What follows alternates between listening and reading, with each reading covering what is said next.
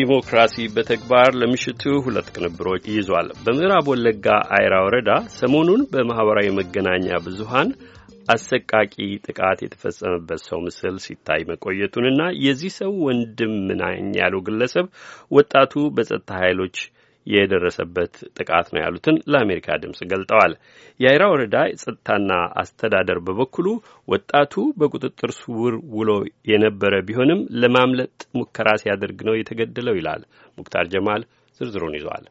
ባለፈው ሳምንት እጁ ወደ ኋላ የታሰረ ወጣት መሬት ላይ ተንጋሎ የኦሮሚያ ፖሊስ የደንብ ልብስ የለበሱ ሰዎች ደግሞ ከበውት ቆመው ይታያል።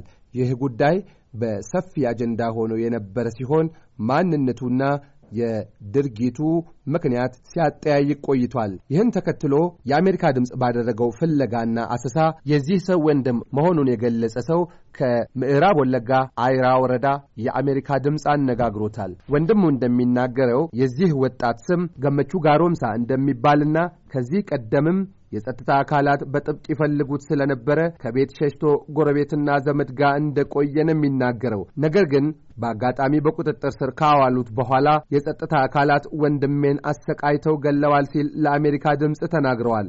Mucaan kun maqaan isaa Gammachuu Gaaromsaa jedhama.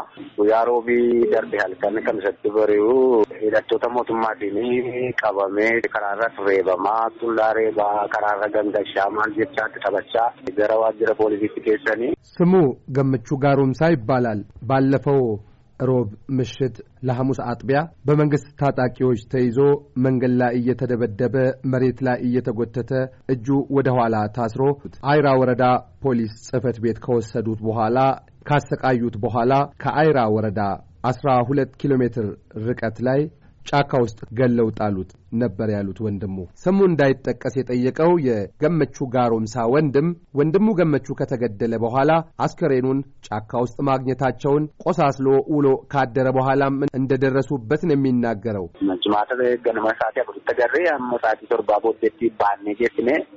እኛ ሬሳውን ያገኘነው አርብ ዕለት ወደ አራት ሰዓት ገደማ ነው። እስከ ሰባት ሰዓት ሬሳውን ወደ አካባቢያችን አደረስን። ወደ አስር ሰዓት ገደማ የቀብር ሥነ ሥርዓቱ ተፈጸመ። ይህንን ነገር ያደረጉት እንደሰማነው የወረዳው የጸጥታ አካላቶች ናቸው። ሚኒሻና የአካባቢው ጸጥታ ኃይሎች፣ የኦሮሚያ አድማ በታኝም ውስጡ እንዳሉ ሰምተናል። እኔ በቦታው አልነበርኩም። ሲከታተሉ ቆይተው ነው በቁጥጥር ስር ያዋሉት።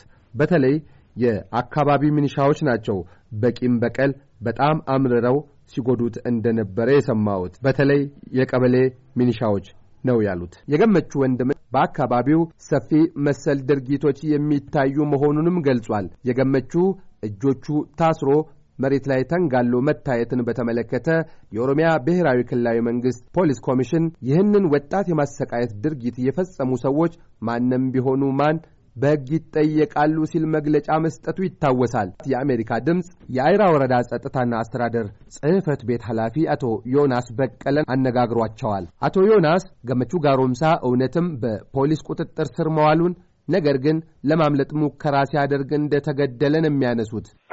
keessatti kan ta'e akki itti poosti ta'e sanatu hin taane namni amma akka itti poosti godhan kuni nama baay'ee rakkisaadha. Namarratti tarkaanfii garaagaraa fudhachaa ture. በአይራ ወረዳ ውስጥ የተፈጸመው post ተደርጎ ፎቶግራፉ እንደሚታየው አይደለም። ሰውየው በጣም አስቸጋሪ ነው። ሰዎች ላይ የተለያየ እርምጃ ሲወስድ የነበረም ሰው ነው። ይህ ሰው በጸጥታ አካላት ቁጥጥር ስር ውሎ መሳሪያ ወደ ደበቀበት አካባቢ ለማሳየት እየሄደ ሳለ ለማምለጥ ሙከራ አድርጎ ነው እርምጃ የተወሰደበት። ወደ አካባቢው ሲንቀሳቀስ እንደ ማንኛውም ሰው ተለቆ ነፃ ሆኖ አካባቢውን እንዲያሳየን ነበር ይዘነው እየሄድን የነበረው። ነገር ግን ለማምለጥ ሙከራ ሲያደርግ ሊገደል ችሏል።.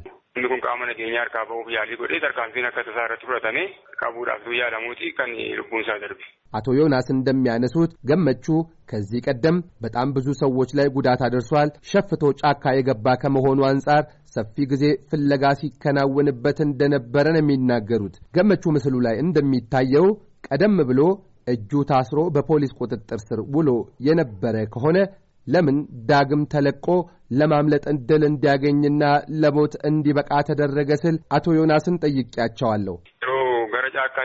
jedhu caakkaan sun immoo caakkaa iddoo shakkamuudha. Iddoo humni hidhatee jiru makiinaatti dhukaasuu qaama nageenyaa ajjeesaa jirudha. Naannoo sana ga'ee quunnamtii jaraa wajjin waan qabuuf. እሱ ወደ ጫካ በሸሸበት ወቅት ጫካው በጣም አስፈሪና የታጠቀ የሽፍታ ኃይል በብዛት ያለበት አካባቢ ስለሆነ የስጋት አካባቢ ነበር። እዛ ሆነው ነው መኪና ላይም እየተኮሱ አካባቢው ላይ ችግር የሚፈጥሩት። እሱ ደግሞ ከእነሱ ጋር ቀድሞውኑ ግንኙነት ነበረው። በዚህ መሃል እሱ ለማምለጥ ሙከራ ሲያደርግ ነው እርምጃ የተወሰደው። በአጋጣሚ ነበር እንጂ የሞተው ለመያዝ ነበር ጥረት የተደረገው። በጣም ክፉ አጋጣሚ የነበረው ነገር ይህ ሰው ጨካኝና በጣም አስቸጋሪ ሰው ነበረ። ከማስቸገሩ የተነሳ እርምጃ ተወሰደበት። ከዛ ነፍሱ ሊያልፍ ችሏል።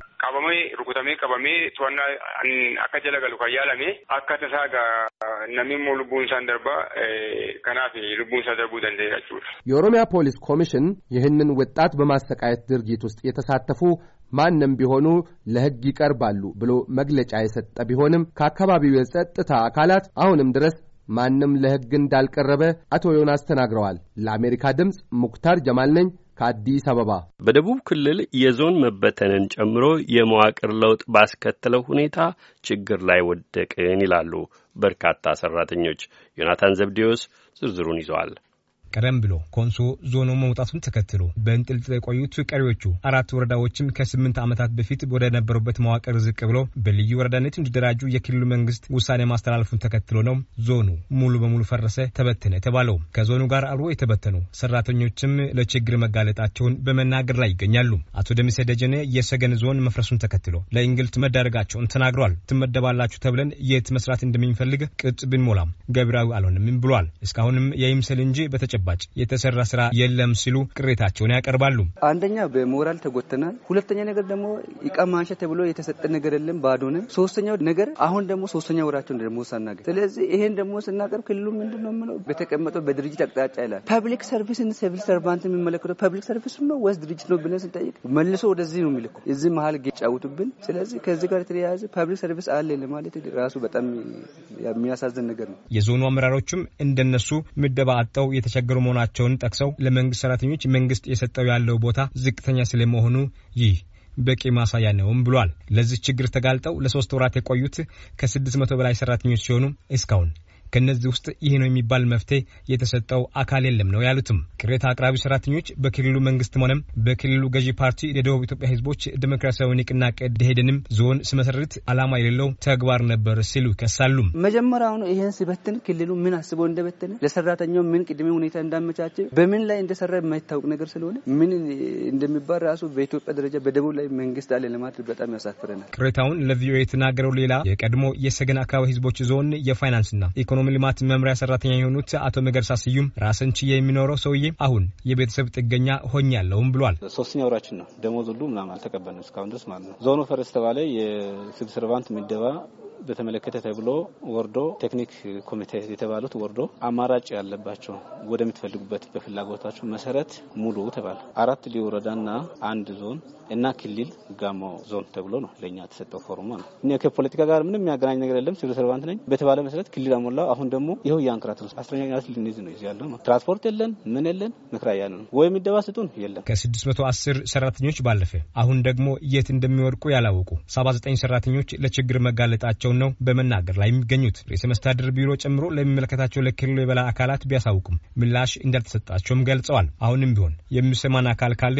ችግራችንን በመረዳት ወደ ስራችን ይመልሱም ሲሉ ተማጽነዋል። የክልሉ ፐብሊክ ሰርቪስና የሰው ሀብት ልማት ቢሮ ምክትል ኃላፊ አቶ ዳዊት ኃይልም ቢሮቸው የማስተባበር ኃላፊነቱን የተወጣ መሆኑን ተናግረዋል። ይሁን እንጂ አራቱ ቀሪ ወረዳዎች የተሰጣቸውን ኃላፊነት በበቂ ሁኔታ አለመወጣታቸውና በእኩል ተቀብሎ መመደብ አለመቻላቸው ችግሩን ውስብስብ አድርገዋልም ብሏል። ከምደባው ጋርና ከደሞዝ ጋር የተያዘ የሚነሳው ችግር ባይዘ serious ችግርም ነው። ከሰብአዊነትም አንጻር ስታየው በአሁኑ ሰዓት ካለው አጠቃላይ ኑሮ ውድነት ጋር ተያይዞ እንኳን የሁለት ወር ደሞዝ ደሞዝም እየበላ ኑሮውን መቋቋም እየቸገረ ያለበት ሁኔታ እንዳለ ይታወቃል። ስለዚህ እዚህ ላይ ፈጥኖ ማስተካከል ያልተቻለበትን ጉዳይ አሁን በአጭር ጊዜ ውስጥ እነዚህን አካላት ወደ ቦታው መመለስ አለብን በሚል እንቅስቃሴ ያደርገናል። በዚህ ሂደት ላይ ሶስቱ ልዩ ወረዳዎች ተገኝተው ንብረትንም የሰው ሀብትንም ድልድል ለማድረግ ወደ ስራ ገብተዋል። ደራሼ ልዩ ወረዳ በንብረትም በሰው ሀብት ድልድል ላይም እንደ ባለቤት መጥቶ join ስላላደረገ አንዱ serious ክፍተት እዛ ጋ ያለ ነገር ነው። ከኋላ በተደረገው ጥረት ሰራተኞችን በተለያዩ መዋቅሮች የመመደብ ስራ ተጀምሯልም ብሏል። በመጀመሪያው ሂደት ላይ ግን ከስድስት መቶ አስሮቹ ወዲያውኑ ወደ ሶስት መቶ የሚጠጋውን የኮንሶ ዞን ተቀብሏል። አማሮ ወደ ሰማንያ ሰባቱን ወስዷል። ቡርጂ